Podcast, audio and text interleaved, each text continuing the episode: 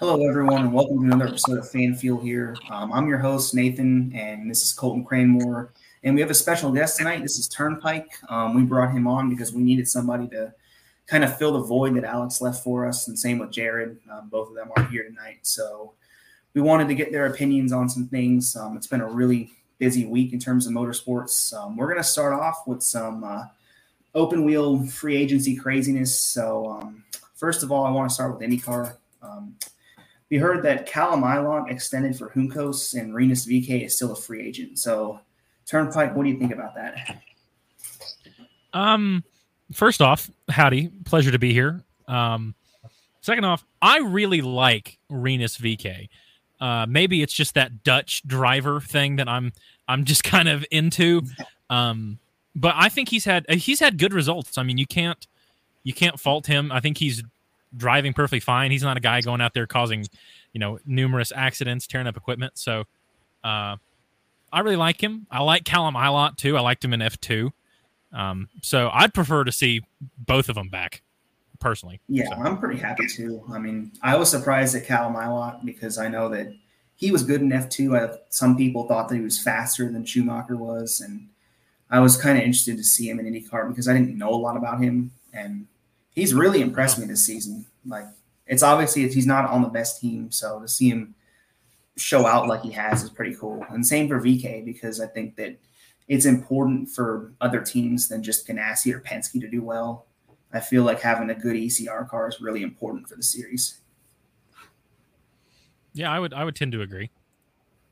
Yeah, I think it's just better because the parity is there and I think the more guys that are willing to build up a midfield team, I think the better it is for the series. I mean, it's maybe not better for them, but I think it's better for us yeah, I would agree. I kind of feel that IndyCar is starting to get a little bit of an identity as a uh, a holding series. So you've got people like Cat and F2, and we're good, you know, good enough um, that really didn't have rides available or anything of that sort. Hey, we got a place for you in IndyCar, you know, and yeah. uh, I think that the just the strength of the uh, the Formula Euro ladder is so strong that uh, those guys can immediately come over here, hop an IndyCar, and uh, provide one a lot of technical help because you know they've been around it so much. They can drive the snot out of a race car, and they can help you know midfield teams you know start to build that program because they're going to have a driver advantage, and that's going to show. Yeah, I agree. I mean, I think that we're in a good spot for IndyCar, and I, I can't be more excited for the future because I think that if you were a fan before um, or right after reunification, there were some pretty lean times in terms of drivers. So, I mean, as much as I want to see American guys get in there, I think it's good for the sport because we're getting so many quality drivers that just couldn't go to F1. Yeah, I would, I would, I would agree with that. So, great point. Yeah. And another thing when it comes to open wheel is we're not even to the tip of the iceberg yet. I mean, or correct me if I'm wrong, we're at the tip of the iceberg because there's a lot more to go. Um, if you've been following F1 news this week, I mean, it's been crazy. First of all, we had Vettel announce his retirement last week on a Wednesday, and then just a little bit after Hungary ended, we found out that Alonso is going to join Aston Martin next year, and it was pretty much a foregone conclusion that Oscar Piastri was going to take his seat. But things happened. He was announced to Alpine. A couple hours later, he says I was not announced for Alpine. I'm not signing this contract, and now it's just a mess. So I wanted to get your thoughts on that and where you think he's going to wind up next year. One, that is a Chad move. What a what a big baller move to come out and be like, "No, I'm not driving for you." Like I'm no, and that I think that shows that he's probably got some some good good offers at least what you know somewhere else because yeah. to publicly turn down a Formula One seat, especially you know there's only there's only 20 seats to begin with. To turn one of those down is that is pretty brutal, all things considered. Um, I mean, I think, of I course, the writing on the wall is probably McLaren. It's looking like McLaren, and I'm sure we'll talk about McLaren a little bit here in a little bit. But mm-hmm. um, yeah, I don't know if I would pick McLaren over Alpine at the moment. I mean, they've both underperformed this year. I mean, McLaren definitely has. McLaren's fallen yeah, off a cliff. Um, of course, they were they were okay last year. I would consider them best of the rest last year, but this this mm-hmm. year they're just another midfield. I mean, Daniel Ricciardo struggled, Lando's struggled all right, but I don't know if I would consider that a huge upgrade over Alpine, Alpine. Yeah, I wouldn't say. either. I, I, mean, in terms of car performance, I feel like the Alpine's kind of right there. Um, I think that McLaren has more resources, yes, but at the same time, it's not resources aren't everything. So I'm interested to see yeah. whether or not Piastri really has a guaranteed seat at McLaren because someone did say that Ricciardo has the option himself to end that contract. And yeah, the only way that they could kick him out is to literally pay out his expensive contract, which is probably at least $15 million, maybe more. Yeah that is that is kind of weird because I mean they could do that, but if we're just going ahead and talking about McLaren, McLaren is in a really weird situation where it's I mean it's a good situation to have. They have more professional drivers and they have seats. I mean, look at the McLaren pipeline. Right now you've got Daniel Ricciardo, Lando Norris, IndyCar, Pato O'Ward, and Felix Rosenqvist. I would consider, as much as I love Felix Rosenqvist, I would say he's probably the weakest of their lineup. No, yeah, I don't think anything bad of him. I just think that the lowest, there has to be someone on the lowest bit of that podium, and that is him. But uh, it just shows yeah. that how incredible everyone else is. And then you've got Palou coming eventually once that gets settled. You've got probably Piastri. I mean, they're just they have just bought out the entire driver market. Maybe that's yeah, their strategy. We might not have the best car, but you're not going to have any drivers. So fair enough. Yeah, I'm impressed. I feel like um, it's really interesting because I thought for sure that it would be an in and out thing with Alpine, Alonso, yeah. and Piastri. But from what I heard, there was a source saying that Alonso's management team knew that the deal for Piastri expired on the 31st of July.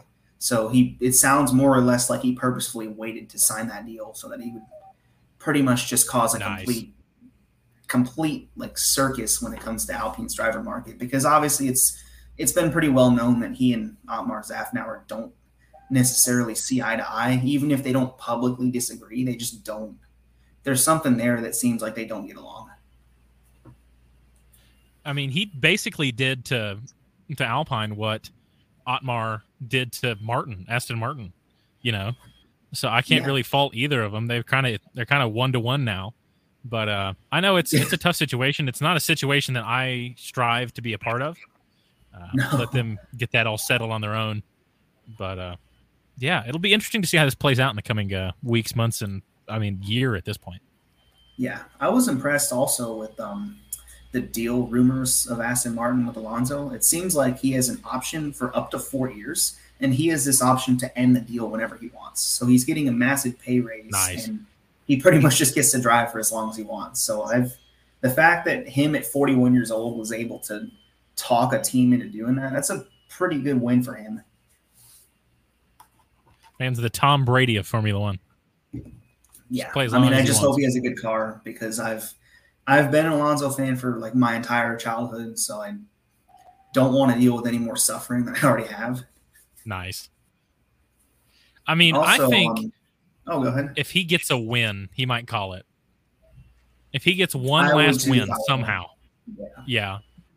Get like, a get one point, last win and and dip.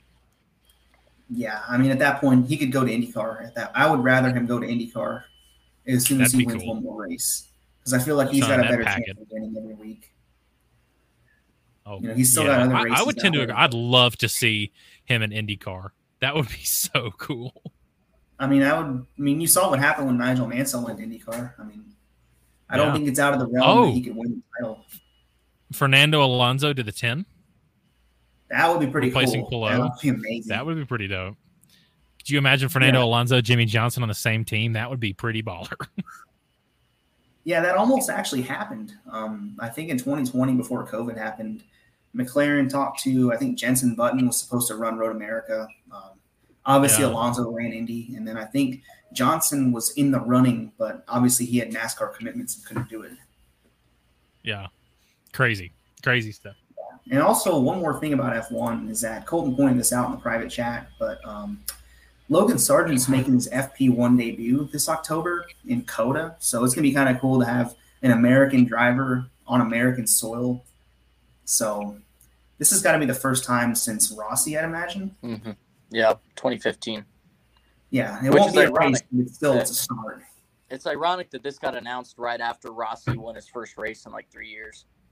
Yeah, I'm excited for that because I'm I'm sure you've heard the name Dalton Sargeant before in Mhm. Truck Series. Um, Yeah. Yep. That's his brother. I think he's the first American to win an FIA karting title since Lake Speed Mhm. back in the 70s. So, Yeah, Logan Lake Sargeant's Speed beat pretty Ayrton good. Senna. yeah, Yeah, like it's a big beat Ayrton. deal for somebody from America to make it this far. It's not really common anymore. I mean, I know guys like Newgarden and Herta went to Europe, but they came right back. So he's the only one that really sticked it out. It seems like.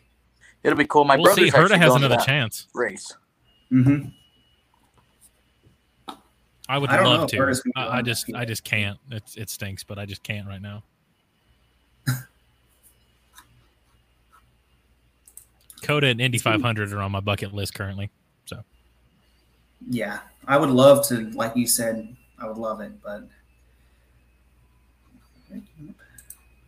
another thing with the um, so we've got Logan Sargeant, we've got Oscar Piastri, we've got all these things going on with F1 next year, and that doesn't even begin to cover where Daniel Ricciardo winds up next year. You know, does he do one more year for McLaren, yeah. or is he to go back to Alpine? Like, who knows? At this point, it depends on how Daniel feels. If he feels like he's got the short end of the stick, he might choose to leave. If he feels like, well, I've still got this option, this might be my best chance to win a race before I'm, you know, probably done. It it just Yeah, depends on what headspace Daniel's in. Because I mean, I don't think that car has race winning speed or anything, but I mean, anything can happen. Yeah, it's been pretty weird to watch last year. I know that the car doesn't fit the way he drives, but I mean, I have Doesn't fit no the way Lando drives either, apparently. Yeah, it doesn't either, and he's able to adapt to it. I think it's just a matter of adaptation, and I think it's pretty clear now that it's it's not a really good relationship on either side of the team. You know, I don't think they trust one another, and I feel like in the sense of doing one more year, it wouldn't work for either of them because it's just it's kind of just prolonged torture, if you will. I think, like Turnpike said earlier, Alpine is such a similar car to McLaren performance wise, but it drives totally differently. So he could probably go back there and do a lot better just because the car fits the way it drives. Yeah, that, I mean that could be a that could be a great move for him. Of course, I haven't studied his driving style enough, or in general of anybody's, to be able to be like, oh yeah, they would love that car. But yeah, I don't either, but Uh, I heard that. yeah I just that heard would be that interesting. I'm not I'm not against it. So I wouldn't be either. definitely I not mean, he against did really good in 2020 for Renault, so I wouldn't be shocked if he were to move and instantly see an upgrade. yeah, see a couple more shoeies. Yeah, that'd be pretty cool. And I guess now that we've kind of got through most of the big F1 news, and I'm sure it's not going to be over. There's an entire summer break left, and probably won't be boring in terms of silly season. So I think while we're going to be on the lookout for more of it, I think we're going to have to move on to NASCAR now. Um, for starters, we had a double header at the Indy Road Course for Xfinity and Cup, and we also had trucks at IRP, which was pretty big deal. So I want to start with the trucks at IRP. Um, I'm not sure if you guys all saw it, but it looks like John Hunter Nemechek completely dumped Taylor Gray out of his first win on a green white checker. So 100 percent. He definitely did. yeah, I wanted to get your guys' thoughts on that one too before we get into local jokes. Go ahead, Colton. Go ahead, Turnpike. Yeah. Oh, you Uh, want me? Uh, Yeah, go ahead. okay. Uh, terrible move. I like John Hunter. I think he's fantastic. He's a great dude. Um, just a boneheaded moment. I guess it's like, dude, I understand racing hard for the win, whatever. I am very unapologetic of have at it. You know, they will police themselves. But uh, it doesn't hurt any less that you took the first win away from a kid with rookie stripes. I mean, he was in the lead for that race. And uh, there you went and did that, and you didn't even win the race. So there is that point. so yeah, bad I mean, news, was but I'm yeah. yeah. Go ahead, Colton. So, so we all say and we all hear that the truck race has lost all respect and it's just climbing up the ranks into the Cup Series and Xfinity. And I guarantee the second John Hunter gets run over again, he's going to bitch about the lack of respect, even though he just showed Taylor Gray absolutely none. Didn't try to pass him cleanly, just completely fenced him and called it good, and and ruined his own day and chance to win the race at the same time. Um, so I mean, completely boneheaded move by JHN. Um, I mean, I, I get it. If you're racing with sharks, you kind of got to act like one. But I would have liked to have seen more respect for the competitor after, you know, in that situation. Yeah, I would have to agree. I mean, like you said, it's of course it's IRP. It's hard to pass. You know, the bottom's got less banking, so it's going to happen. But it's just you would think you would know that and not just send it in there. It's like, well, you know, it's not going to stick, but I just want to do it either way. You know, it seems right. like there's no more there's no more conceding in today's NASCAR. You know, back in you know maybe back five years ago, if you don't have a chance at getting the guy, like you know what, this is fine. I've tried all I can. You know, I'm I'm not going to take the guy out. Whereas now it's like, well, I don't really care if the other guy's wrecked. You know, I'm not I'm not going to yield at all. Like even though I have no chance of passing him clean, I'm not going to yield the corner. It just seems like there's a lot more, um, just a lot more lack of respect, and I think that it's a little bit sad. But like you said, trucks have the problem, and I don't even think it's just trucks anymore. Right. Yeah, yeah, it's every series, and it's I mean it's becoming more and more apparent as we keep going. Uh, like Drew said, almost all of the big truck guys were complete assholes. Like I, I don't think I saw Matt Crafton run into anyone, but I wouldn't be surprised if we just missed it on the broadcast. Yeah, and we saw Carson Hocevar. I mean, he right reared somebody. Yeah, what the fuck was that? I don't know, he like, got into him coming I, I out of the corner. Slightly overreaction, yeah, like, I think. Yeah, I yeah. think it was just in the in talk about in the moment, like when it says yeah, almost really all know. of the big truck guys, truck guys, does that apply to Hailie Deegan? Yeah, I mean she's I had would, her fair share of moments in K and N at least. I don't know if you remember how she raced down there, but I would, well, here's the, the thing: guys. is I have to toe the line in where I feel about this stuff because I am very pro, you know, beating and banging, you know, bumping and you know, aggressive, super aggressive driving. So right. I like that, but I think there is a difference between being really aggressive somebody for 15th.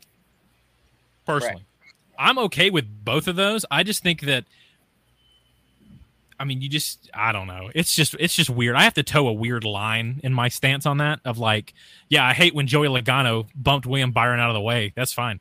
But I'm also not going to say anything about it if William Byron had RKO'd him into the wall the next week. That's just kind of how I feel about these things. So yeah. do unto others as you'd be done too. But anyways, now that we've kind of got the uh, preface out of the way, um, let's move on to the Indy Road Course. Um, we're going to start our Woke or Joke series, which is um, definitely our most popular segment on our podcast so far. So we're going to start off with um, the turn one restarts. Um, it's been a big topic, obviously, but we've we've had so many messes. I mean, the initial start, a bunch of restarts. We had guys going eight wide at one point. So want to get your thoughts on this. Um, we'll start off with Turnpike since he's a guest. Um, woke or joke? What do you think about turn one? Do you think we can fix it? And if so, what would you want to do? Okay, so we recorded the podcast today, and this was a topic that got brought up. So I think it's overall, I think it's it's it's I guess woke. I don't know. I'll have to pay a little bit more attention as we go throughout this game, so I get a little bit better standing. But I think that it's such a compound issue. One, this track is not built for big stock cars. This track is built for Indy cars. So that road and that turn is quite narrow, much more narrow than you would preferably want for for stock cars. Two, the drivers needed to race with some sort of respect. Going into a turn like that, you have to be willing to concede a position to break so you don't clobber whoever's in front of you. And I think a lot of NASCAR guys just absolutely refuse to do that. That is a high quality image in our background. Um, yes, very high quality. Granted finger for you. yeah, just uh, just that in general. Of when you have hairpin turns like that with a lot of cars, there has to be a little bit of respect shown to everyone else. And when you are in a series that, of course, nine times out of ten, it doesn't matter that you don't have to respect the people around you. You don't have to be, you know, kind of dance around it to make sure everyone gets through. You just nose in there, and what happens happens. It's not an easy way to fix it. You know, it's either we get some, everyone learns how to actually drive a road course because I feel like a lot of people just didn't know, or we try something else. I think it's savable, but it depends on if the drivers want to have it. Yeah, I, I think I'm going to agree with you. I'm going to make this a two parter for myself. I think I'm woke for the design of the corner because I feel like if you watch IndyCar races there, it really does promote wheel to wheel racing, you know, through the first couple corners. But when you have guys on a double file restart that are going eight wide in there, I feel like at what point that, of course, the track encourages that kind of thing happening, but at the same time, it shouldn't be happening to the level it's happening. Because you saw Logano, I mean, he literally didn't even turn; he just barreled over the curb and just took everybody out. And I feel like it's a woke on the standpoint of the idea of the track design, because it's a great passing zone for other types of race cars, but it's a joke based on how they're driving. And I feel like it's almost to the point where NASCAR can't handle some corners. And I think this is definitely a corner that they might not be able to handle. I would agree. Um, there was just no respect shown anybody. Yeah, and I'm not sure if you got that Colton before you kind of lagged yeah. out, but um, our woke or our woker joke is just Indy turn one in general. Yeah. So as a Blaney fan, I have to say joke um, because we had a top three car all fucking day and got trashed into the green white checkered into turn one. Um, I'm going to say joke for it. Woke because I do like the circuit for not stock cars. I love it for anything open wheel, anything lightweight. Um, I think it is a great track, great circuit. The only way that NASCAR can fix this is to not start the races and restart at the flag stand. If they restart closer down to road course turn one, you won't see guys mm-hmm. build up that momentum to be able to cut down like that.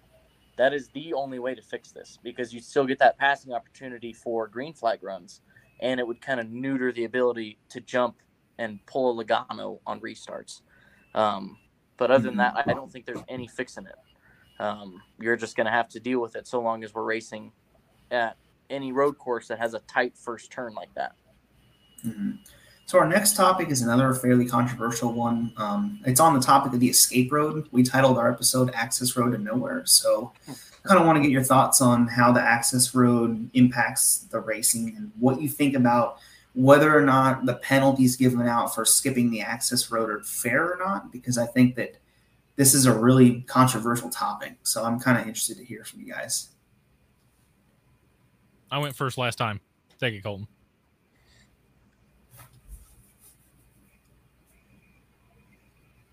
Colton, you got it. Go. You got Colton, this, Colton. Go ahead. I think I'm here. you guys got me? Yeah, you're up first. I went first last okay. time. Um, so are am I woke for how they handled it, or woke for the penalty? Just woke for the access road in general, and like, what what, what do you think about it? We just want to know well, what you think about everything access road. Just the ability to have that, I'm super woke about it. Um, the ability that guys have to just completely ditch a corner if they know they're not going to make it, love it. They NASCAR absolutely should have done the same rule that they do with all sorts of chicanes. That if you miss it, you need to come to a complete stop. Um, I don't know why that wasn't a rule before this weekend. I don't know why NASCAR didn't think that guys wouldn't just run straight off and take that cut. Um, Denny Hamlin on DBC this week said he even had a braking zone figured out for that access point. That if he needed to, yeah. he just wasn't going to let off and then hit the brakes at a certain point to cut cut back in. Um, as far as the penalty goes, 30 seconds was way too stiff of a penalty in my opinion, um, because Ross definitely didn't gain 30 seconds he, no. I, I don't even think he gained a second, maybe two seconds on that. Um, so I feel like a 10 second penalty would have sufficed. Um, but kudos to Ross for figuring out the loophole in the system. Yeah, agreed. And Turnpike, now it's your turn, man. Okay, I kind of agree. The concept of runoff roads, totally woke. I enjoy that. The part of it that is a joke is the turnoff road itself and NASCAR's handling of that. So my point, and I pointed this out in the podcast today, is when I think runoff road, the first one that comes to mind is turn one at Monza. You know, with the with Yes, the bars, and of course, of course, Yeah. of course, Seb just you know running right through them. So, oh, excuse me. So, what is beautiful about that is the bollards in that place. You got to bob and weave through them, and if you hit them, that's a penalty. So you got to bob and weave, and that takes off the time that you would have gained from cutting the corner. So you come out about where you would have if you hadn't have missed it. So Yeah. that is what my thing is about the runoff road being a joke is it's just a straight line back to the track like like it, it like it was nothing but a positive you probably should have taken that every every lap at that point um but i'm also kind of disappointed in nascar's handling of it if i think from what i've heard everyone looked at that rule and was like hey we might be able to get away with this and Ross was the one that tried it. I mean, he has nothing to lose in that situation. He's already locked in the playoff, Mhm. two wins. He's good. So it's worth it to to try to because if that sticks, that's big. I feel like that was a that was a good trade off for that. But uh yeah, decide people were using that all day from what I've heard. People sitting there at turn one were saying that people were taking the access road quite a bit. So uh it's weird if they would have handled it a little bit better and they would have penalized everyone that used it correctly i would have been less mad about it but since they only seem to care about one or i think one and uh, the three i think austin dillon got one too but for them only to penalize like two people for it that's where i that's where i draw the line Yeah, I think I have to go joke with how NASCAR handled it because I, I do think, like you mentioned with the Monza runoffs, it's kind of on the series for creating an access road that's faster than the actual racing surface. Um, I know that F1, when they go to Russia, they have a super tight runoff area in turn one. And, you know, people have actually crashed trying to go through that runoff area. But obviously, Alonso last year, he practiced going through that at full speed so that you know, if he was pushed onto the outside, he could just shoot through that runoff road and not lose any ground, which of course he did. So kudos to him. And I think that I really don't blame Ross for trying it. Uh, it's just like you said, he's got nothing to lose. You know, there's nothing in the rule book really that said that he had to come to a full stop. So he didn't come out in the lead either. He came out in second in that corner and he didn't take the lead until two corners later. I feel like that's the part that gets lost on people is that he didn't take the lead from that access road. He just got around the carnage. He came out in second, and I think that that's sort of what what needs to be looked at is that by rule he didn't necessarily gain too much from it. I think that NASCAR kind of just saw the optics of it and was like, "Oh my god, he cut the corner," you know. So it's just a little bit um, a little bit confusing for me. I think that they need to be a little more consistent with chicane rules and access roads. I know that at the Roval they make you come to a full stop, but I mean I wish they would just come up with a rule where it's like however many spots you gained, you just let them by and you keep racing. If it's just you and Yeah, one other car, I would agree. chicane, Yeah, most legal time, overtakes. F1 will Yep. tell you like give back the position and then Yep. you can race hmm it's just it's crazy to think about because um, it, it's always an officiating controversy with NASCAR. It's it just seems like they always shoot themselves in the foot. Like there's never something simple with NASCAR. No, I mean it's insane how like the the thing that comes to me is I do not understand who is up in the NASCAR officiating booth and what they are doing. F- first off, the thing that comes to my mind is I'm at the Daytona truck race. If they get back and take the white flag, the next flag ends it. There is a wreck like 200 feet from the start finish line, and they managed to get a, a yellow thrown. Crazy, immaculate caution. Then you get to I forget where this was. Was this Las Vegas? Something like that. In the truck race, somebody was there was a mm-hmm. truck stranded on the backstretch up against the wall for like two laps. No, nothing happened. They didn't know. so Yeah. it's just the weird inconsistencies with every NASCAR just cannot have a consistent call for certain things.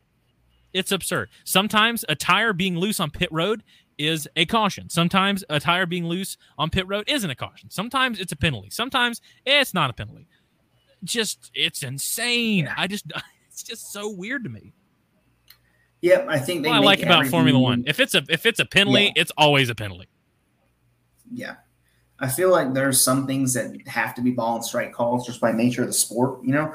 Like those caution calls at a super speedway on the last lap. I understand that that's ball and strike, you know? If a car Yeah. spins off to the apron and the pack is past them, keep it green or you know, or if if if the leader gets spun in front of the whole field, then of course it's going to be a caution. But like you said, not everything has to be a ball and strike. I mean, there are cut and dry rules that they're turning into ball and strikes just because they feel like it.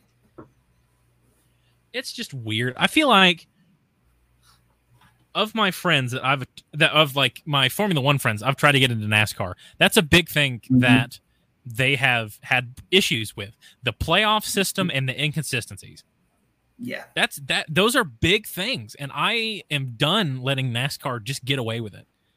You know, I Yeah. have great friends that have have been getting interested in the sport, and then they've had to dip out because it's too much.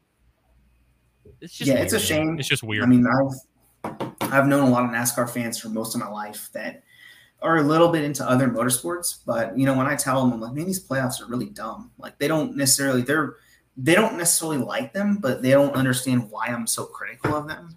And I've told them like every karting track I go to or every person that I race against, out of all the people that I watch motorsports with or I race with, they will all say, okay, yeah, I watch F1 or yeah, I watch IndyCar. Yeah, I watch IMSA. But there's only a couple of them that watch NASCAR, and I'm one of those few. And it feels like yeah. all of the things that you named are reasons why they don't take it legitimately. Like they're like, well, I don't want to watch with the playoffs or whatever, or I don't want to watch with stage racing or whatever their gripe may be. It seems like they don't. It's hard for them to latch onto it because they're not like other motorsports. You know, they're not. I, I would agree. You know, I've I've been a very vocal proponent of especially the playoffs. If there's anything that I would have changed is the playoffs. I had the I made old PK Jared. I forced him to listen to me ramble about Formula 1 the other night.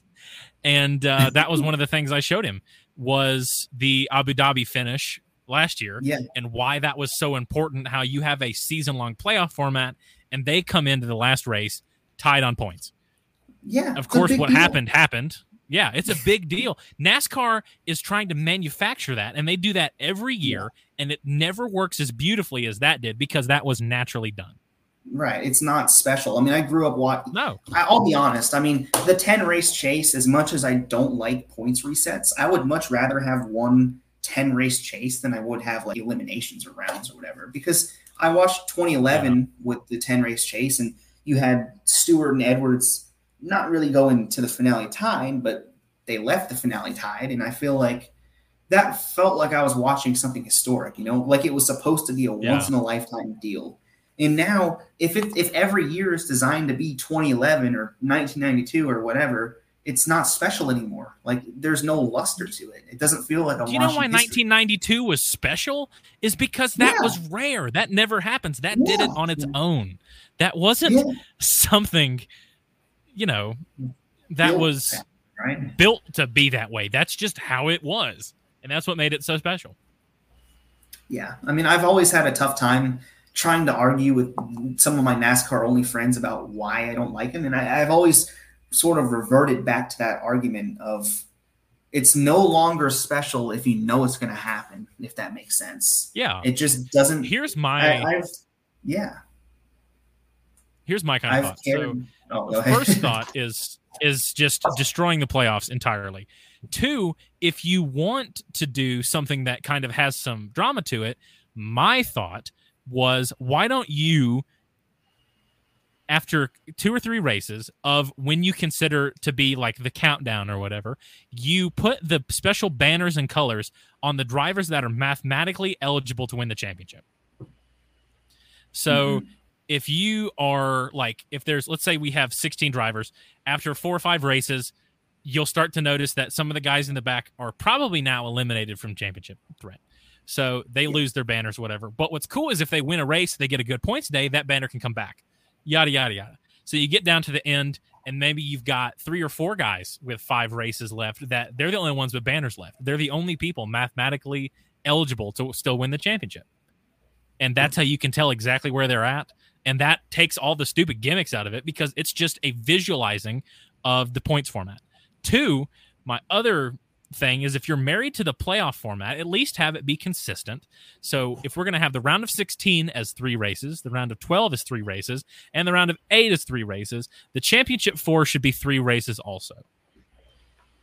That's, I mean, that's how I feel about it personally. I do not know. Or coincidentally, if this is the round of eight and you win a race in the round of eight, you're locked into the championship four. And if you win two races in the round of eight, that takes away a championship spot. So there's only three. Yeah, I think that's a good point. Interesting um, idea. I, I feel like I didn't appreciate the 10 race chase while we still had it. You know, I feel like as much as the points reset bothers me, just having one of them is fine because it seems like usually in the course of those 10 races, a lot of the guys who were good in the first 26 races usually still end up good at the end of the 10 race chase. I mean, there's obviously yeah. glaring exceptions, but it seems like that for the most part was more captivating to me because I didn't know what was going to happen. You know, I could watch these 10 races and every one of them mattered. It's like, well, what if this guy's, if it's race three of the chase and the guy second in points has a bad day or whatever. I enjoy watching the the whole drama of how it played out and whether or not you're knowing is this the end of this guy's championship hopes. And now it's like yeah. you already know what's going to happen. It's like okay, well, there's going to be four guys that are going to go and have a winner take all, and it's like it, it loses that luster for me because it just it makes moments that are supposed to be special and unpredictable. It just makes them normal. And yeah, I've kind of become complacent to the point where as much as I love NASCAR and I'll always watch it, I just don't I don't put emphasis on the championship anymore. Like, you know, sometimes if my driver makes the final four, if they win or not, I don't really care. Like Yeah. That's true. I think people are starting to count championship four appearances more than championships. Yeah, um, I think that's a fair point. What was what was what I just had I just had a thought. Where did that go? Don't you hate when that happens when you have a great thought and then you wait two yeah. seconds and it just disappears out of your head? I liked where you were um, headed with that championship four appearance thing because I think that I would weigh a lot on that because you know there's not many guys who can make the final four year in and year out. It seems like there's only a few guys that have had chances to do that, and it seemed like you know there's three or four guys over the last you know seven or eight years that have been able to do it almost every year, and I feel like those guys to me, I would rather say that I was in the final four five times and never won over being in there one time and winning it. You know what I'm saying? Yeah. My dad had a good point. I'd like to hear your opinion on this and Colton in the comments.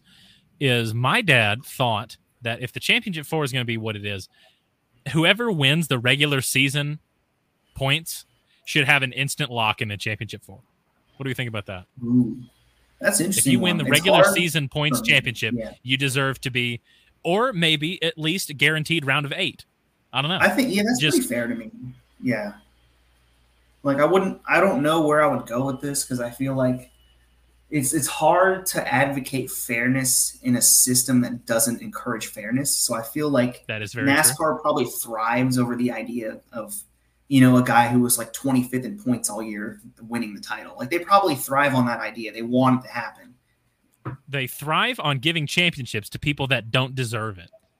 Yeah. It's I mean, it's absurd I'm, to me. Crazy, right? You can I mean Matt Crafton won a championship without ever winning a race. Last year Truex had it, and the only reason Kyle Larson won is because he had a good pit stop.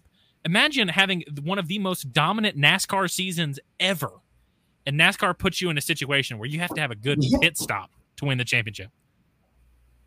Yeah, I mean, I think I mean, it's, mad. It's absurd. Yeah, and like um like I've said earlier, I'm a Hamlin fan, and I will be completely honest with you.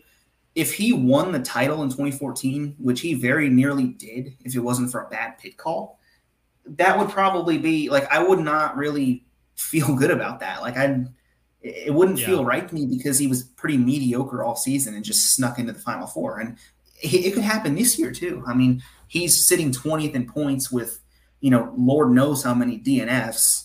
If he wins the title this year, it's not really going to be super special to me, even as a Hamlin fan, Mhm. because it seems like it's just like he kind of just got there on attrition, if that makes sense. Yeah, that's it's it's weird to me. The uh another another uh, why is this happening? I'm having all my good thoughts leave my head. Oh, the biggest thing that I dislike and this is my point in the championships is just how little it matters and how much luck can play into a championship. I like it when a driver has a dominant season and they lock that championship with 3 or 4 races left. Because Yeah. it's safe. They're not going to get screwed out of that. If you if you are dominant enough to win a championship with four races left in the season, you're not going to tell me you didn't deserve it. There ain't no way you're going to convince me they did not deserve that championship. Now, if you would have locked up the championship, what what year was it? Was it last year where Larson would have had the the championship wrapped up whenever, or the year before when Kevin Harvick would have had it wrapped up like when, within the round of eight, he would have won the Yeah, championship. No one would have been able to catch him up a race early. what what is that like that is such a insane concept It's, to me it's Now, my problem my with thing- NASCAR things. Yeah, go ahead. Oh, go ahead. is if if if i was in nascar let's say me and you me and you are racing in nascar. It's it's just me versus you. And i win 35 of the 36 races. I am crazy. I've won 35 straight races. And you're the other driver in the championship four. And i finish second in the last race. And you finish first. You win the championship. I could win 35 races and DNF the last one and not win the championship. Yeah, I mean, I think that's mad to me. Is that just not absurd? Am I the only one that thinks that's It's- absurd? It is absurd. I think that, like many drivers have said, if you put a whole season down to one race, it's a luck. It's almost inherently luck based in terms of your Yeah. whole season being pinned off of one race. I mean, like you said, you could be leading that race, running away with it, and you have a tire go down, or you have an engine failure, or anything like that. It just doesn't seem fair to me because I think NASCAR in their fan base has lost what a championship should mean. I think what NASCAR's in their TV mind has had in their brains this whole time, they thought that you know championship needs to be entertaining. But I've always thought that I think the racing product is supposed to be the entertainment, and then if you're lucky, the championship may also be entertaining. It's not supposed to be entertaining every single year, but when it is entertaining, it's super special to watch. Yeah. My analogy with this, and I don't know if this will make sense to anybody, but it almost reminds me of imagine the NBA finals. Imagine this is the NBA finals. Okay. So you go through, you mm-hmm. go through the bracket, and you know, the, the best team in NBA history, the Milwaukee Bucks, not biased, are, you know, just just dominating or whatever. So we make it to the finals, and it's what's your favorite? Do you have a favorite basketball team?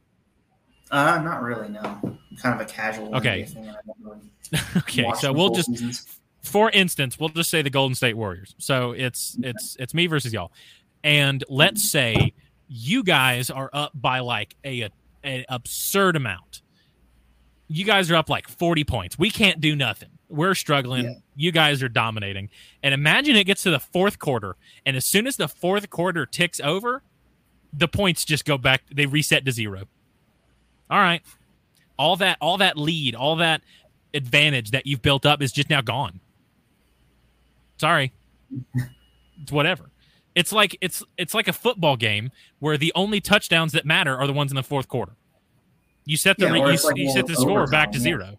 Yeah. You're like, okay, well, here's mandatory overtime. Like, it doesn't matter Yeah, if you're not tied. up. It's exactly. mandatory overtime. Mandatory overtime, first score wins, and it's being like forty four nothing, and we get a lucky Yeah. pick six and run it back, and then we win the championship off that. Like, it's just it's just so backwards. It is so backwards. Yeah, and I feel like we've we've ranted about this long enough to where everyone on the podcast knows where we stand. We all like we've joked about this before last year that all of our podcasts, no matter who's on them, turn into a playoff rant, and we've just continued that tradition. I hate it. I cannot stand it.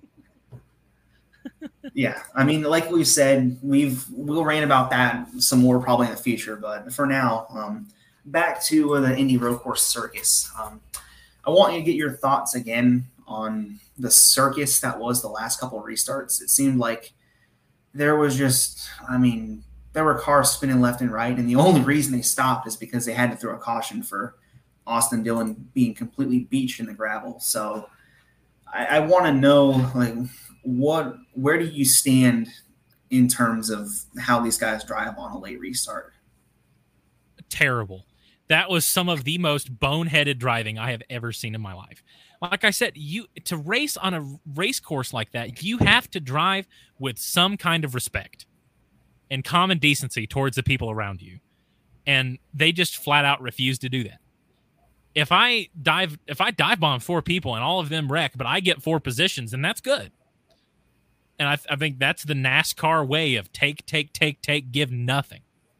You know, how many times have we seen it in, you know, formula, whatever, where you're in a bad spot on a corner, so you give that corner away because you're going to set yourself up for the next straightaway or whatever. They just do not understand that concept. And if you look through all the incidents, most of the people that were involved were people that we do not consider road course ringers. These were mid pack guys, bottom pack guys that I just don't think are good at driving road courses. So I I do not I do not know. I thought it was embarrassing. And I it's a it's a big problem. I think that people are just like, well, his track sucks. It's like, no, his track is pretty good. May could it be better for stock cars? Yes. That first turn does not lend itself to stock cars. But you're putting it too much of the blame on the track and not enough blame on Bozo going six wide, trying to make it fit into a one wide corner. I, I mean, you can agree, disagree with me all you want. That is going to be my stance. Yeah, I mean, I, I, think I'd have to agree with you on that part. I, I think that it's not a terrible track. Yes, it can be better, but there has to be better ways to to race on a late race restart. I feel like I think um, somebody on DBC said this, and they said respect doesn't pay playoff points. And, and as sad as that is, yep. they're they're right, and I, I, don't necessarily like it, but they are right in the sense that everything that NASCAR is doing right now, they want that to happen, and it's they're yeah. they're sacrificing the actual racing product for for the good of quote unquote entertainment or just demolition derbies. And don't get me wrong, I don't mind demolition derbies a few times a year when they're when they're organic you know, like Daytona or Talladega, mm-hmm. that's an organic demolition derby. Like you don't know what's going to happen, but it's just like there's good tracks that don't need to be like this, and they always end up being like this, especially the road courses, because whenever there's a late caution, you know, whatever's happening gets completely erased, and it just it turns into a mess. And it, there's a point where entertainment needs to take a back seat to the racing product, and I, I think that they're they're having an identity crisis of where you know do we want the purists to have fun or do we want people to just enjoy the the chaos going on? Well here's the thing is you can make both of those people happy at the same time. Yeah. you can make the purists and the people that are in it for a good show happy at the same time. Purists like good racing and good racing is naturally entertaining to people that are casuals that's just the, yeah. the nature of it so really I have I have two points with this. One, I think that somehow NASCAR playoffs are to blame for this. Like you said, driving with respect does not equal playoff points. Oh, excuse me. I keep yeah, bourbon. I don't know what's going on.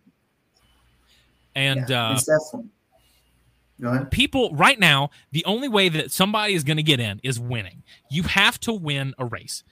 So that is going to you know, kind of put the dog in the corner. You're going to start getting desperate and you're going to start reaching for things that normally you wouldn't have to. A big example of this that I use of playing it smart is the last lap of the Indy 500. You've got Marcus Ericsson, you know, oh, bless yeah. up Indy 500 champion, and then you've got Pato P2. Pato comes in to turn one with a big run, but he's slightly too far up the track. Now he could have held it flat out, and he probably would have went up and hit the wall. But he is a very, for his age especially, Pato is a yeah. incredibly mature driver. Him and Alex Palou are the same. They are yeah. extraordinarily smart and they know how to play the game. So instead of holding it in there and just saying, heck it, we'll see what happens, Pato backs out. that costs him the Yeah. race. He he that loses so much momentum, but he backs out Yeah. so he does not bend that car. He takes P two. It's a double mean, e- points that is- I like That is racing with now. respect.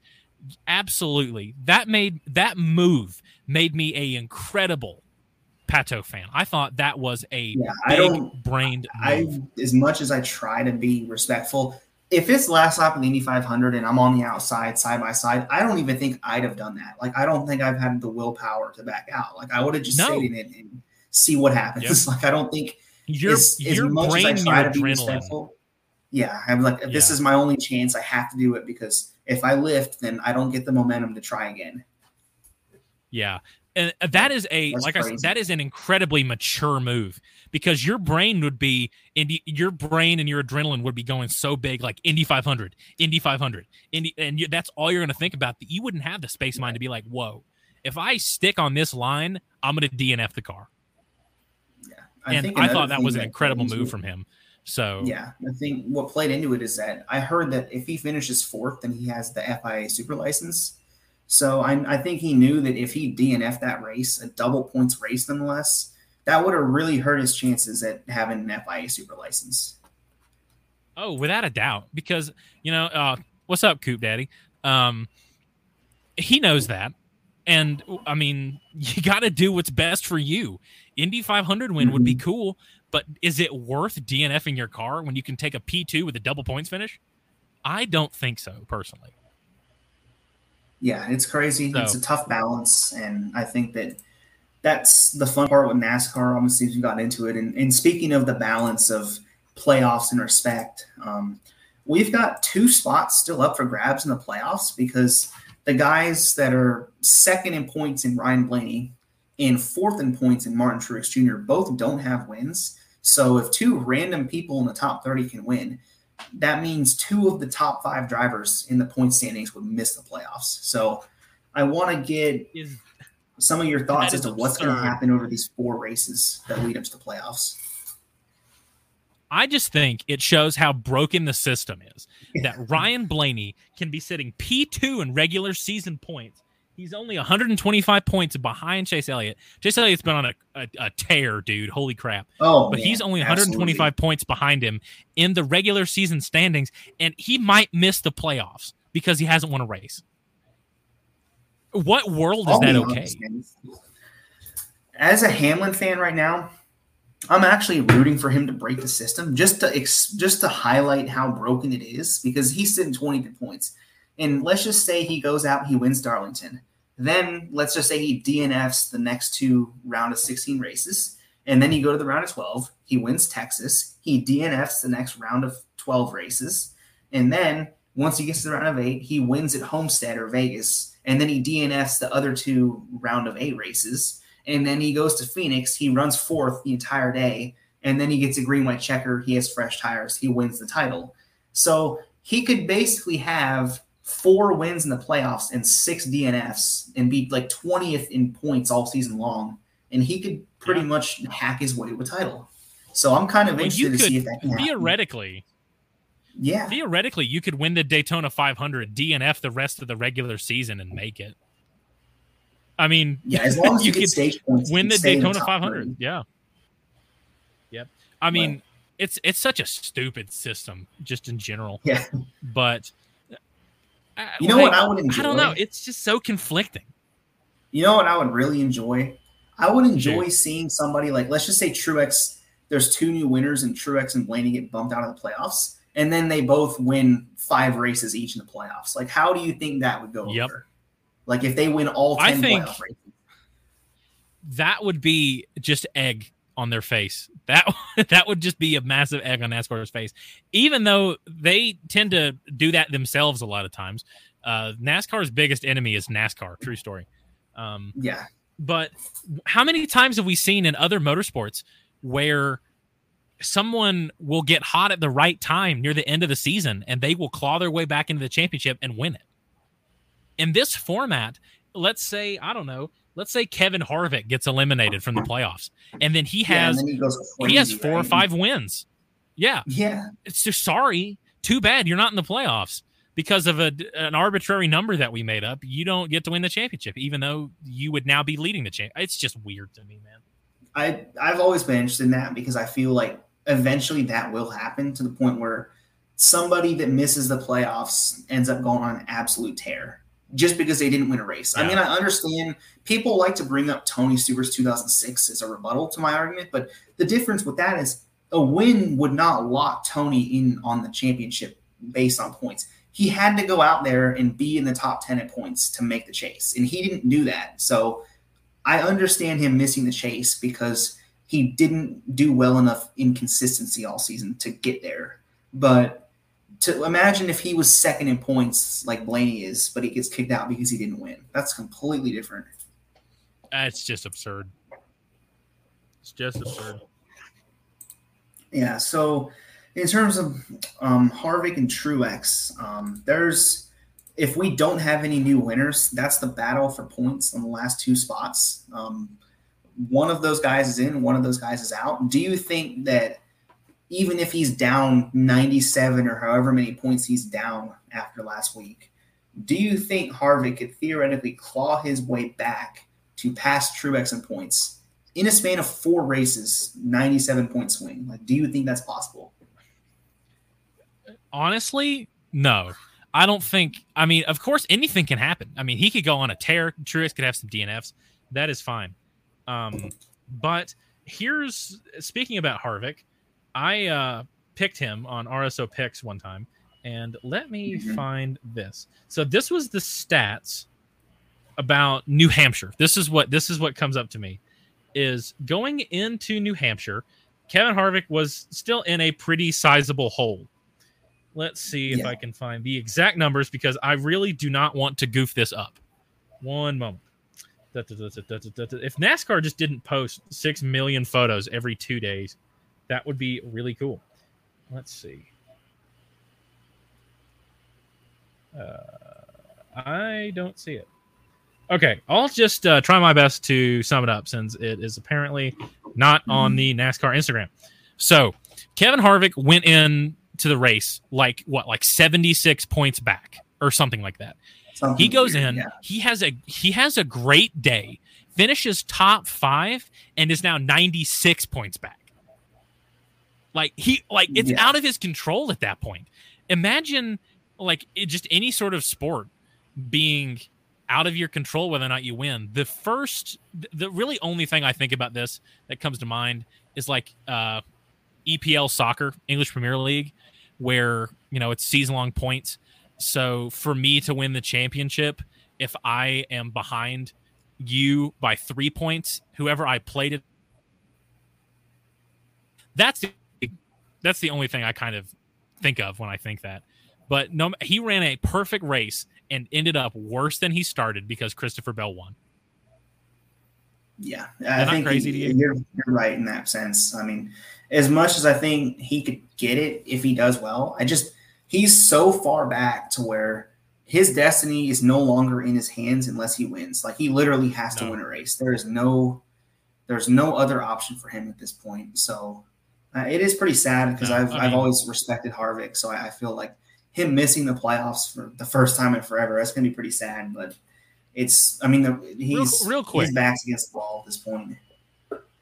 Yeah. So let's let's play a fun game, me and okay. you right now. It's called Can this driver win a race? Can yeah. this driver that is out of the playoffs? Do you see this driver being able to win a race? Okay, so I'm going to go. Currently 17th, we have Kevin Harvick. Can you foresee Kevin Harvick winning a race?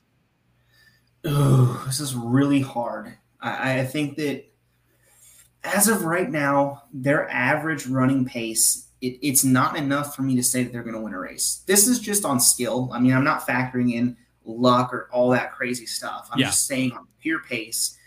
I think that they did show some speed at Pocono, but I, I don't think that they're in a position to where they're not going to beat the Toyotas on a big track. They're not going to beat the two of the four yeah. cars on big track, and they're probably not going to beat at least one of the Trackhouse cars. So, I'm yeah. it's looking pretty unlikely for Harvick. Okay, so let's just let's make it easy and let's just say let's look at drivers or whatever. Can you see this driver being able to win a race? Yeah, you so actually Harvick, beat us to it because on our outline we had a quote that said, "New winners who and who do you think can open up playoff spots by winning?" Do you want me to stop? We can come back to this, or do you want No, to? no, go ahead because we were we were going to get into that and who we thought could win races and get into the playoffs and kind of be that wild card guy. So I think you're kind of beating us to the punch. I think we should definitely keep going along this line with some more drivers. All right. Next, next on the list, Aric Almirola ran super good at Talladega and Daytona. Is a super speedway winner. Won it, you know, last year did win at New Hampshire. Do you foresee just let's not talk about like cars or whatever. Let's just talk about the driver. Just Aric Almirola. He's done it before. Can he win the race? Can he win a race? Okay, 43 of Eric Daytona, Jones. yes. Yeah. Daytona, yes. Easy. Anywhere else, probably not. Okay. Eric 43 of Erik Jones was leading at the white lap at, at the white flag at Talladega. He's another one. Yeah, he, he could win Daytona too. And he, I wouldn't even count him out for the other three races because he did have a good car at Pocono. I mean, he was running along with the 11 and the 18 for a good chunk of that middle portion of the race, and they finished one two. So I think he could he, he could go out there and snag Michigan if they nail it and they have some sort of miraculous upset. But like you said, Daytona's probably the one like, real chance for him. Uh, Bubba Wallace, Talladega winner, second Daytona 500.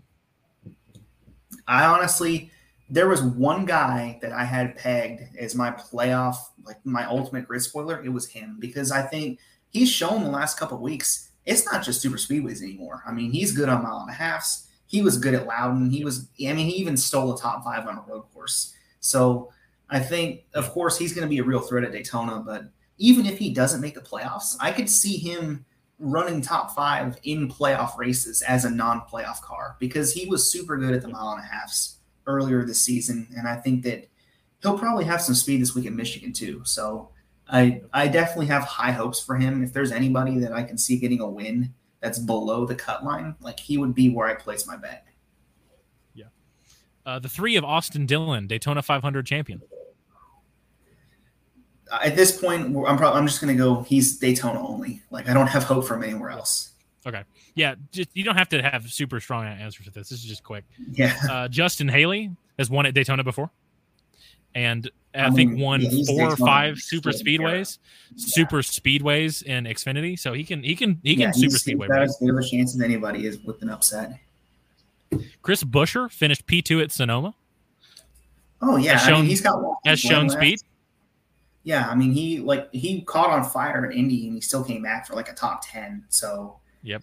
I, I mean I he if could, he could definitely win a road course and he's good at Daytona too. I mean he's always seemed Yep. to be in the mix for Daytona races. People seem to forget that he won his dual race early this year. I know Yeah, because I was because there. Logano obviously kind of Um, just blocked himself and gave Buescher a win. which- Uh,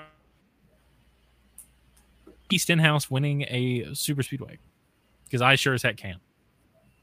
Yeah, I can see it. He was up front in the 500 late in the race, and Yep. he was first on the outside line, which was like fourth or fifth at the time, and he got spun head on into the wall. So, if nothing happens, absolutely. Uh, Cole Custer is probably the first guy I'm like, I don't think so. Yeah, I mean he's an okay road racer, but I don't see him running well enough at the Glen to just to actually win a race on merit. I mean, even with Daytona, I don't really see that either. So Uh, Michael McDowell, he can Daytona absolutely go out there and win Daytona. He can even win a road course too. He can win the Glen. Okay, uh, Harrison Burton. Nah, probably not. He's going to need an extraordinary I'm- amount. Of yeah, I feel the same way. Todd Gilliland, Again, I mean, I like Todd Gillen, but he's in that same boat as Burton. With he needs tons of luck. Yep. Okay, I'm gonna I'm gonna f- fire out this next one, and I'm sure that if Joe is still in the chat, Joe Retro will have something to say about this. There is no way you're gonna not agree with me that there that Brad Keselowski can 100% win a race. Brad Keselowski could Yeah, he can go out there 100% win a race. for sure. Oh, Like, I would be I mean, I, I'm not like a if he was Brad super fan. Yeah, but there is a reason that Brad Keselowski is Brad Keselowski. There is you can never rule out Brad. Just facts. That's just how that's just how it is. Mhm. And then Ty I, Dillon, like I, I said, I, I don't really see don't it, foresee I Ty think he can easily Yeah. do it because he was. I think he was really good in the 500, but he just kind of lost track position toward the end, and that really, really cost him. So, I I think if he can stay up front for the whole race, then he's probably going to be a man on a mission. Yeah, I mean, if he's got a win to get in, we know that Brad can be aggressive and he can get in there and make stuff happen. So, never count out Brad. Yeah, and here's a fun one. Um, we were going to get to this one. Out of the guys that are in the playoffs but aren't in on wins, do you think Blaney or Truex are more likely to win? I'm going to take Blaney personally. Ooh, He's okay. he's had such a good year. I, I f- Mhm. I just feel like I could see him at least with Truex. I just don't think he's been as close to wins. Like he's been consistently up there, but he hasn't been like on the Yeah. verge of winning one, like yeah, like Ryan Blaney has. I would not be surprised. Yeah, Drew brings up a great point that Truex at Richmond that could be a that could be he is Yeah, he's, that's he's that's what I was thinking for sure because he was Yeah. leading the race, or he was either second or I he was he wasn't leading behind Byron. He was second before the tire strategy they were on just didn't work out, and I, I Yeah. think that there he was good at Loudon too. Things didn't work out. I don't think he had the outright fastest car, but he still led a ton of laps there, and I, I think he's always run in the top ten. It's just a matter of if he can start having that serious speed to where he can just go out there and control his own destiny, then I, I could see it happening at Richmond. I, I think Michigan, I don't even think that's out of the question for him because the Toyotas have been they have been lights out on the big tracks. Anything over one and a half miles, it just seems like Toyota has the best stuff. Oh, I agree with that.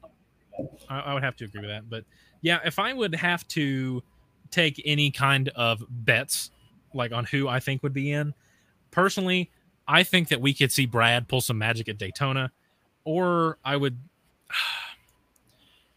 I've picked Jones to win this weekend. So I would like to see him get in Okay. because he's had a great car. He's had a great year. Yeah, Um, but if I had to, if I had to take any guesses, I would say it either be, if I was putting money on it, I would be betting on Bubba, Eric, or Brad. Personally, Yeah. If I had to pick then my favorite cars that are outside the cut line, I would probably start with Bubba. And then I think Erik Jones, like you said, and I think this is a crazy one, but I have no choice but to do something wild here. And I'm going to say Corey LaJoie has as good a shot at anybody at Daytona because he was up front Yeah. in both the Atlanta races. He was up front in the Coke Zero 0400 last year on the last lap, but he got shuffled out. So I think that's that's another one that could be crazy. I don't even know if he's top 30 in points, but he could he could definitely go out and win a super speedway. Oh yeah, definitely. I mean, look at like I mean, look at him in Atlanta. He had that race won pretty much. So Yeah. of course things changed in the last lap, and that's the crazy thing about super speedways is if you can manage to part the waters, if there's a big oopsie on the last lap, you can win. So yeah, Drew Yeah. Drew says Yeah, he said it best. But anyways, now that we've gotten through that, um, we want to get into the Kurt Busch story because it just came out today that Kurt Busch is still not cleared to race. So how how soon do you think he's going to come back, if at all? Like, do you think that he could theoretically fall out of the playoffs entirely if he doesn't race? Like, if he doesn't race by the time playoffs starts, do you think he could fall out? Yes. And and that hurts me because I've never been a Kurt Busch fan until the last couple mm-hmm. Until at least this season. I have never been a Kurt guy, but he's really grown on me the last year or so. And uh I've been I've been like actually rooting for Kurt. So this this kind of hurts. But I think NASCAR needs to look NASCAR I, I'm sure they are, but they have got to look into why this hit has done this much damage to Kurt. Yeah, yes. I mean, that yeah. concussion must be very severe. I think, and you can probably back me up on this, is I think it shows a lot about safety. And as much as we hate it, I kind of enjoy when cars can crumple to take a hit instead of just, Mhm. you know, just hitting and being like, well, well, the car can still race. But then that comes at the expense of your driver. So Yeah. Kurt backs it into the wall at Pocono. That's a 25 G hit. I'm fairly certain 25 Gs. Max Verstappen's hit at Silverstone last year was 52 G's. And he was fine. Of course, different situation. He hit tires. Mm-hmm. That's different. His car crumples. Kurt's doesn't. You know, it just it just radiates through Kurt's car. Yeah. But it was sad, they got to look into this. But if if he doesn't come back this season, I mean, what an absolute blow for Kurt. That would be devastating yeah. for him. That would I'd be sad for him. Yeah, that would probably be the end of his career if he doesn't come back. Yeah, I, I would have to agree. It might be Tyler Reddick next year if they can buy yeah, him if they contract. can buy him out of the contract, then for sure. Or as much as as much as I hate to say it, I mean, maybe they bring Ty Gibbs up for a year if they can't get Reddick out of that contract, uh-huh. and then maybe the next year. I, I just I just don't know the whole situation because all of this kind of has to do with Kyle Busch and that situation too. Just Toyota in general. Toyota needs about three more cars than they have. Um, but like I really want Ty to go to the 18, but I don't want Kyle Busch is my favorite driver. So I don't want Kyle to leave the 18. I'm in this weird spot where what I want is exactly what I don't want at the same time. Um, but yeah, with with the Kurt situation, it, I just I'm just devastated for the dude. I'm devastated for 2311. I'm happy for Ty Gibbs yeah. that he gets, you know, good, you know, seat time and whatever. Yeah. But it's just it's just it's just quite insane. Yeah, I mean it, it's sad and it sucks to see it because this is a guy that he's run so many races and would have ran them all consecutively if it wasn't for the whole legal issues that he went through in 2015. And yeah, it's it's unfortunate to watch because it seems like these issues. I mean, you you remember with Dale Jr. Ever since he kind of opened everybody up to how bad concussions can be, I've sort of had that thought in the back of my mind every time someone gets one now because you think about it and it's like, well, I don't want that to happen to Kurt or you know, there's deaths out there that like I know LeeRoy Yarbrough was a big one. I know that people have even connected, you know, Eric McClure and John Wes Townley's deaths to to their head injuries. And I think that as sad as it is, it's good that he's, you know, he's just accepting the protocol. He's not really trying to fight it because you know these head injuries that that's the scary part about them you don't know what their effects are going to be long term. And i think the last thing that you would want is to have him messed up for life. Oh yeah 100 i mean 100% that would be that would be such a such a blow for him um, yeah it's i mean it's hard to talk about like i i just yeah. words don't easily come to mind for like what i should say in this situation you know what the mm-hmm. correct mm-hmm. line of thinking for this is. You know, it's like if I if I'm like, yeah, I hope Kurt takes, you know, time away and he heals, but like I also have to think like, is that the Ty Gibbs fan in me being like, oh, I love Ty getting seat time because then that's messed up too. So it's right. it's just kind of a difficult situation to talk about, really. Yeah, I mean, I, it's sad because I, I want to see him come back and I want to see Kurt get a true send off, but I don't want it to come at the expense of his long term health. I don't want I don't want him to have head injuries that just alter the rest of his life because it's happened to so many yeah. guys, and there aren't as many in racing. But yes, it does happen in other sports. So I, I think that we don't. I don't need that to happen to him. Um, I would rather have him. If this is how it ends and it saves his life, then I'll take it. Yeah, yeah. That's the silver lining. Is I'll I'll I'll leave it at this whatever is the best outcome for Kurt is what I want to happen. Whatever Kurt wants, yeah. whatever Kurt feels is right, whatever him I and his family feels right. No, no matter what, I want Kurt to have the decision on this and do what's best for him. Yeah, I think if he wants to come back, I am happy with him coming back. But if he doesn't want to come back, then I, I completely respect that. As much as I'll miss him, I still respect that decision. Yeah. I think I, I think you got to respect guys' decisions to hang it up on their own terms. I mean, I was sad when say Nico Rosberg left F1, but I, I respected it at the same time because that was yeah. what he wanted to do. He did what was best for himself. Yeah, and it's even it's even harder when something like that happens at like the prime of your career or whatever. Yeah, you know, like he's doing great. I mean, the the, the or whatever. Yeah, the the two that come to mind to me being a football fan is Andrew Luck and Luke Kuechly. Two guys Oh, yeah. that Those struggled with injuries and brain injuries that Mhm. in the pr- two of the best players in the league Yeah. retired early because of health concerns. I mean, and I- that's never going to make it any easier, but No. you know, that's what comes to mind of you have to prioritize yourself, man. Get in there, make all the Mhm. money you can and get out before you're before you're messed up. Provide for your family and get out. Yeah, I mean it's sad, but at some point it has to be done. Especially, you know, Kurt Busch is he's older, he's settling down. I mean, I I don't think that at this point in his life he's not going to find it worth um, worth risking his livelihood or his long term health just to to run ten more races or whatever. No, I, I wouldn't do that. No. I would- I mean, I there are wouldn't some that, that. would, but he's definitely not one of them. Yeah, and I would I would feel like I mean, uh, end of the story is it's his choice. If he chooses to do that, I don't think I, I mean who's going to stop him. But Right. It wouldn't be easy if he does decide to come back. If something happens and they're like, "Hey, we don't think you should race again," at least let him go out and start in Park Phoenix. At, at minimum, that's all I'm asking. hmm you know i just hate that as soon as i grow to grow to like him this happens so Yeah.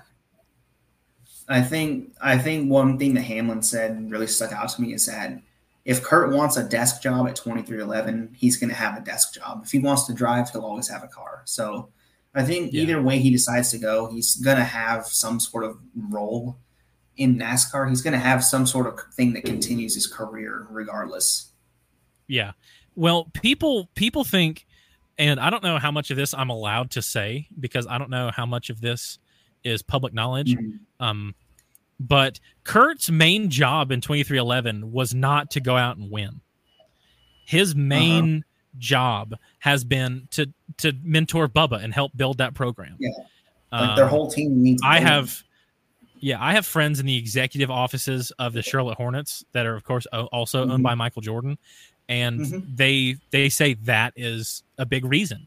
And there was many conversations had where you know they thought that Bubba wasn't performing up to standard, and they thought, well, he needs he needs some he needs some help. He needs some advice. He needs you know a veteran leader to get in there and help him. And I think that has paid Yeah, off. It's working like crazy. It is successful. Yes. Right. I think the thing with Bubba that really stuck out to me is he always had raw ability, but he didn't seem to be able to maximize it. There were things that he needed to do better. And now that you have Yeah. somebody that can kind of show him how to do that, he's starting to get what he should be. He's getting the results that he should be getting. Yeah, I would I would agree. I think that 2311 is in a great spot right now. Um and I'm I'm excited. I'm excited for what the the future holds. That is a absolutely true comment. Everywhere Mhm. that Kurt has went, he has helped. Whether that is I think, you know, Stewart-Haas. I think they were already I mean, there there were Stewart-Haas when he went there, but he won Mhm. quite a bit. I think the night race and the 500 come to mind. You've got Yeah. him at Chip Ganassi. He was good to at least win you a one race a year, at least. Yeah, One a year. that was good for Ganassi. Like that's not always normal. for Yeah. him. I'm not a Ganassi guy in NASCAR, Right. but Right. I mean, he's he's done he's done nothing but be a positive. mhm. Nothing but be a positive.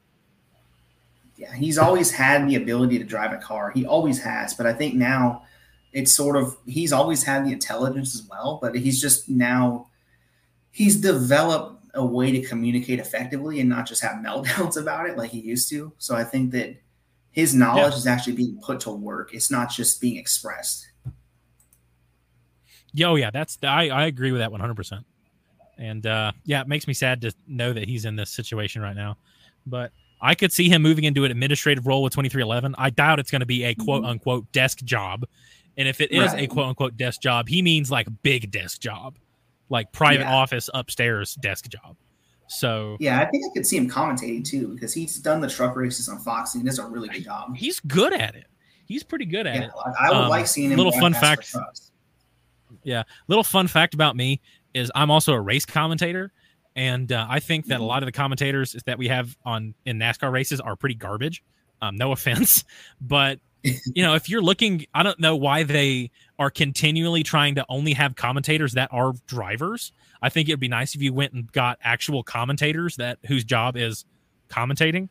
Um, Mhm. but in the times that Kurt has done it, also Austin Dillon has been pretty good at it too. I thought Joey Logano has been really good at it, so Yeah. there might be a future for those guys doing that. But yeah, I could definitely see him choosing to commentate because I think he and Joey Logano, especially, I think are better than a good section of NASCAR commentators currently. Agreed. Yeah, I'd agree. I think you know there's a few that are really good, but I think he, those guys are probably toward the top, even if they were compared to the current broadcasters or analysts or whatever. Yeah, I would agree. I don't think anyone in NASCAR can hold a candle to David uh, David Croft. oh, Crofty, that is uh, that is the Formula One commentator, best commentator in the world, in my opinion. But it's interesting. Anybody that can bring lively commentary to NASCAR, about it. I'm mm-hmm. about it, man. Yeah, I think there's a great balance. I the thing I love so much about some of the analysts like Dale Jr. is that he's even though he's not like a color commentator, he's still really good at he brings energy, but he's still like he brings a lot of knowledge that he teaches because he's recent he's driven the cars recently, so I think a lot of his information is relevant. You know, I think there comes a point where, you know, some of the drivers that were say 70 or 80 years old, as much as they know about NASCAR, their information is a little bit more dated. It's not to say that they don't know anything about it. It's just it's harder for them to be able to relate to what the current drivers or the current cars are experiencing because of that. Yeah, I think that there is a big difference between the lead commentator, you know, your play-by-play guy, and Right. a like insightful guy. Dale Jr.'s cool at that because I mean he's he's Dale Jr. and he is he be good at talking. That's just that's just how he is. So I enjoy that, but I think we need about five more Mike Joyce than we have. Yeah, and I guess um, now that we've kind of gone through our commentary um, soapbox, if you will, um, our last part of the day is about playoff points, and what we want to go through is some of these guys are sitting on some odd numbers of playoff points. Let's just start with Chase Elliott. He's on a roll. He's got 40 playoff points as a run, and everybody else doesn't have like no one else has more than 22 if you were to rack them up now. So, what what do you think about Elliott's hopes, and do you think he's just a shoe in at this point for the Final Four? Uh, he's a he's a shoe in, I would think. But Right. of course, none of that matters because it's not about how good you are; it's about how lucky you get. So, Right. I mean, forty playoff points is a lot. I mean, it means you're locked into the But it go playoffs. It don't it don't Yeah. matter. We saw Harvick in 2020. He had like sixty, I mean- he? He had a lot. He had a lot. But Right, yeah, it means nothing. I mean, I hate to be that guy again, but it, it means absolutely nothing. right. I, I think it helps for getting through the first couple rounds where that are just fluff if you're one of the favorites. But you Yeah, know, once you, you get to the round of eight, you're- you're not going to be able to just coast off of them. Nope. Like you gotta you gotta perform, or get lucky too, because that's that's a big part of it. And and Chase Elliott will get that bonus for regular season points championship. I think. yeah, that's even I more. think there's a bonus. That's like 15 points, I believe. And then the top 10 Yeah. each get a little bit. Yeah. So I'm interested to see um, some of these guys. Um, there's a lot of guys that are sitting on similar numbers of playoff points. So I feel like, you know, you've got Logano 16, Byron 15, Blaney 15. Larson and Truex would be at 14 apiece. Even though Truex doesn't have a win, he still had a lot of stage wins. And then, you know, Either does Blaney. Hamlin and Reddick are on 12. I think Bell is on 11. This is just Busch based off nine. of the grid look today. Briscoe has eight. Suarez has Yeah. seven. Kurt has seven, and uh, Bowman has six. Cindric has Yeah. six. I think this year is going to be personally, it's going to be more like the year, but the years of this format before there were stages and playoff points to where it was just Yeah. a complete crapshoot because nobody started with an advantage. I feel like Yeah. they're so the guys behind Elliott are so close on playoff points to where they're all going to be going into these rounds like dead even. So I think that I, I think it's very fair to say that at least one or two of the big favorites is going to be gone because they might have one bad race or two bad races in the round of 12 or whatever and they're gone because they don't Yeah. they don't have a buffer over everybody else because everyone has the same number of points. Yeah. I am a Bowman and Busch fan. Those are my two guys in Mhm. the Cup Series. And it's kind of dawning on me that I could see both my guys get eliminated pretty early. Yeah, I mean, I'm Bowman second- fan, and he can second to last. Like, I'm not looking very hopeful for Hamlin's playoffs right now. I feel like he could be out in the round of 16 for all I know. hmm Like, it's just Crazy. Crazy. if you look at previous years, I think some of the drivers kind of hinted at this in press conferences. They said that you know there were always three or four guys that hogged all the playoff points, and they could kind of just coast through the rounds. You know, you look at Yeah. 2020 where even though Harvick didn't make it, he still had a bunch. Hamlin and Harvick were kind of just the playoffs were a relatively easy road for them until they reached the round of eight because they they kind of hogged all the playoff points. And you look at um, let's just say 2018 as well. Like Harvick and Busch were kind of locks because they would just coast through the rounds because of playoff points. Or Truex was another one that was almost a shoe in on playoff points. And now, if you've got one guy that might be a shoe in and everybody else is just on even ground, it's it's going to be crazy. I mean, it's it's like it's going to look a lot more like the years before playoff points. Yeah, that's that's fair. I wish that just just for one year they'd be like, "Hey, you know what? We don't actually need the playoffs this season." Yeah, I would that love. This has been so awesome. I would have loved to have seen if this was a fair fight. It's not a fair fight. I would love to see this as a fair fight. Personally, yeah because I think most people would I honestly. The but- battles are nuts. yeah, the, that will be interesting. Like like Chad says, uh, the ends of the rounds will be very close. I think you're talking about a couple positions between each driver might make the difference between advancing and not advancing. Oh yeah, I mean it's going to be crazy because all these guys are going to be fighting for points, and you know there might be five or six guys that are separated by a couple points. You know, it won't be usually every cutoff race always has some drama where there's two guys that are like super close on points, but you know it's going to be wild. Especially, I think Bristol is going to be a complete circus. I think the Roval, the Roval probably has the most potential of any race to be just a circus because Talladega is right before that, and there's probably going to be several guys that have a bad day or a DNF at Talladega, and that kind of shakes everything up going into the Roval. So I'm I'm thinking that'll be the nuttiest race of the year. All right, I need I need to talk smack on Bristol for a second. Have you ever have you ever been to a race at Bristol? No, I have not. Okay. So weird thing about Bristol is they do not show you. I don't know if this is normal or not, but Bristol's the closest track to me. I don't know if you can tell like if I have an accent or whatever, but I'm from the south.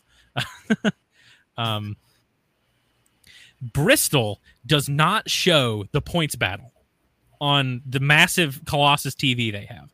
So when I was Really? there in person, I was having to text my friend at home to watch on TV to tell me who was in and who was out. That is nuts.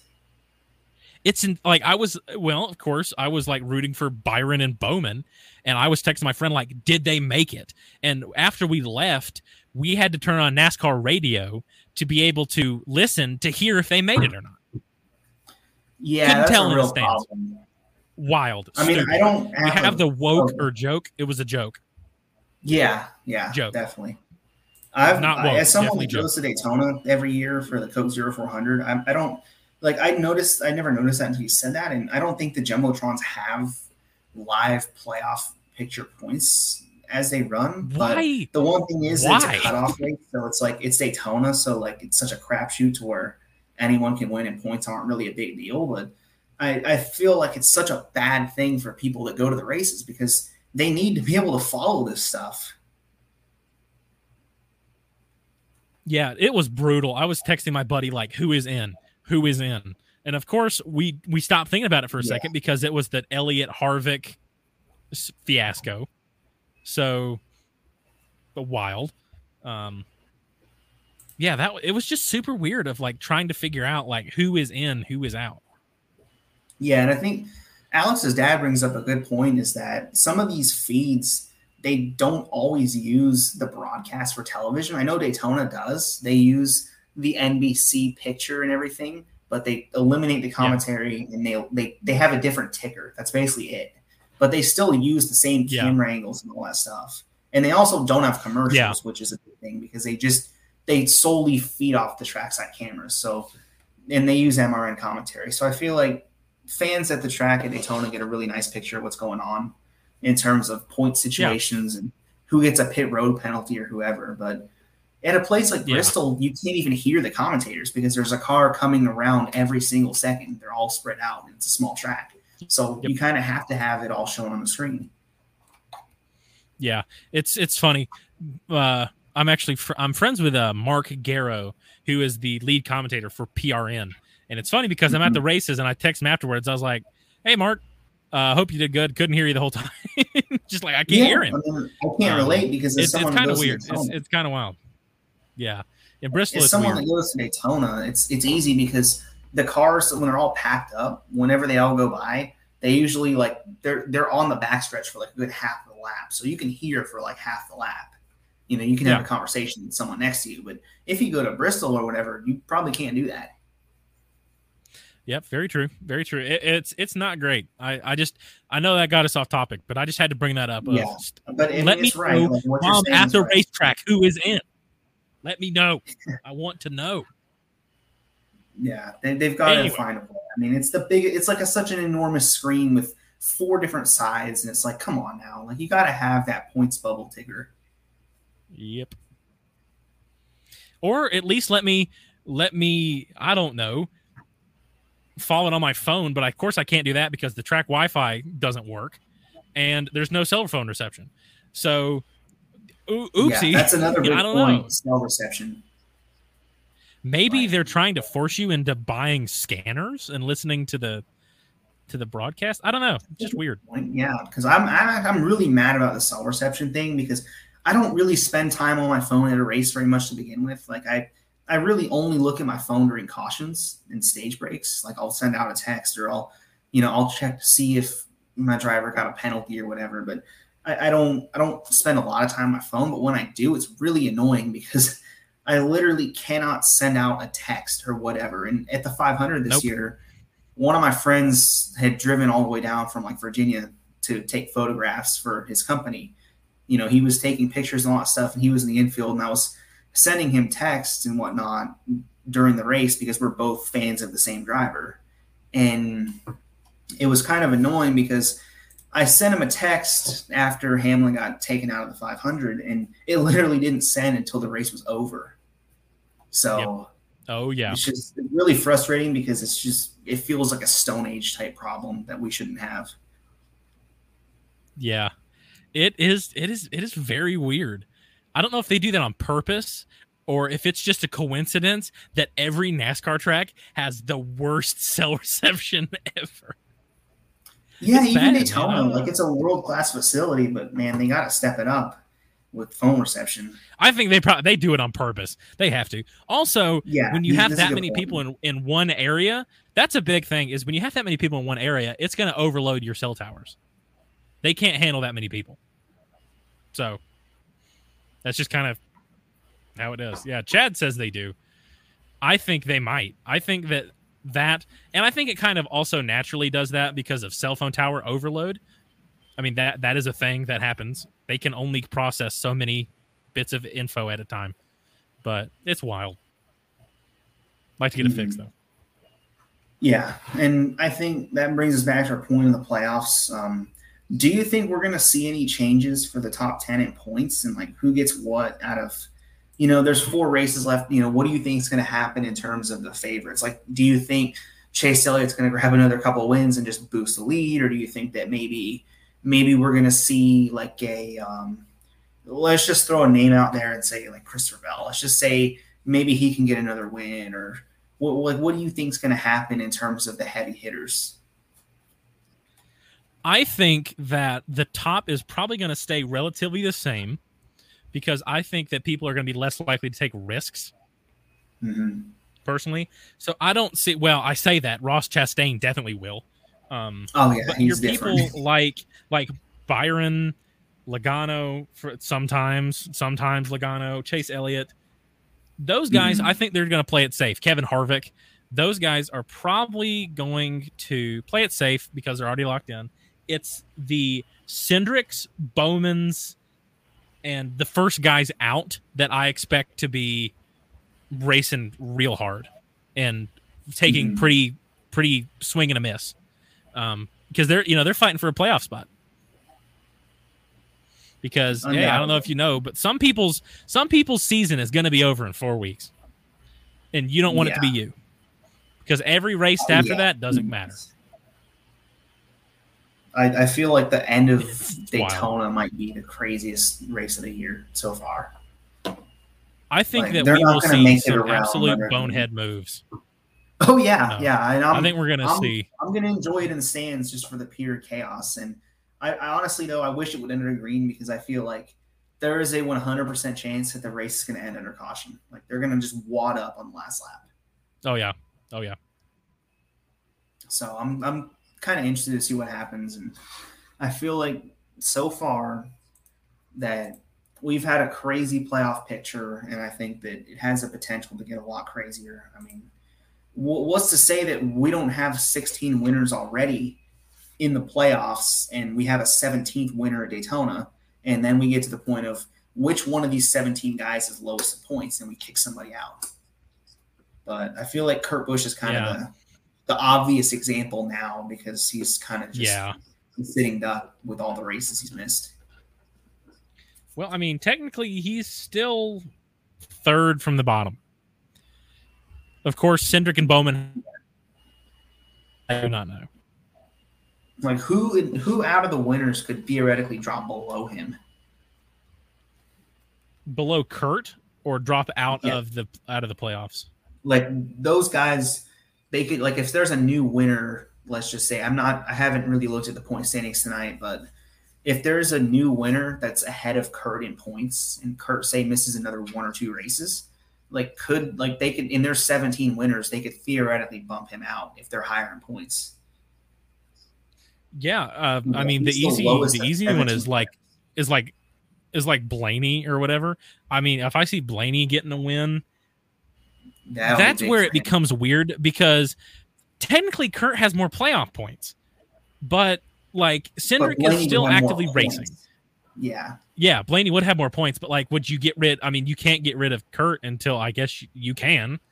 So even though yeah, he's he's not racing right now, would they would they just do it based on? Do they go off? I think that's what they, they do it based off. off. playoff points. So like if, yeah. if somebody like if Blaney and Kurt, if if there's 17 winners and Blaney and Kurt are two of them, I feel like Blaney would get the last spot just because he's higher up in regular season points. And after the regular season finale, he would get a bonus for being second in points that would like really outweigh yeah. whatever Cook has.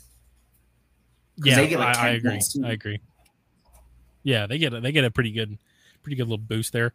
I don't know. It's something that I will be very excited to watch going forward because I'm not exactly certain on how this is going to play out.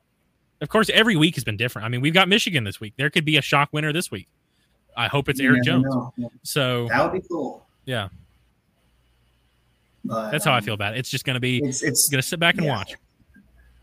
Yeah, I'm not sure. I'm not sure what's going to happen, but I think that's the fun part about it. Um, as much as I hate the playoffs, I will have fun watching to see what happens in terms of who gets in, who doesn't. Um, it's been a wild season so far. It's been a wild night on this podcast, and you know, I think before we kind of settle down and get off, um, first of all, Colton and I really want to thank Turnpike for coming on because Alex and Jared weren't able to come on tonight due to commitments, and um, Colton had technical difficulties. So it was really important to have somebody step up because without you, we probably wouldn't have had to have an episode tonight.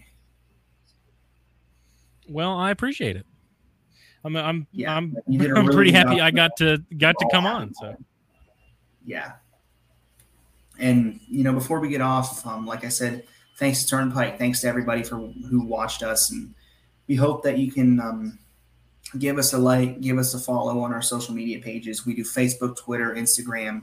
We have a YouTube channel that uploads all of our old episodes. So just give us all a follow, give Turnpike a follow. Um, we want engagement, and I feel like every little bit helps. So we appreciate everybody who watched, everybody who liked. Um, it's really important for us to be able to talk to fans about racing. And I think that we don't do this for clout. We just do this to have fun. And for all the people that tune in with us and have fun with us, it's a really big deal for us. And I think looking into this fall, we're going to have a great time. So we hope to see you next week. And thanks for tuning in.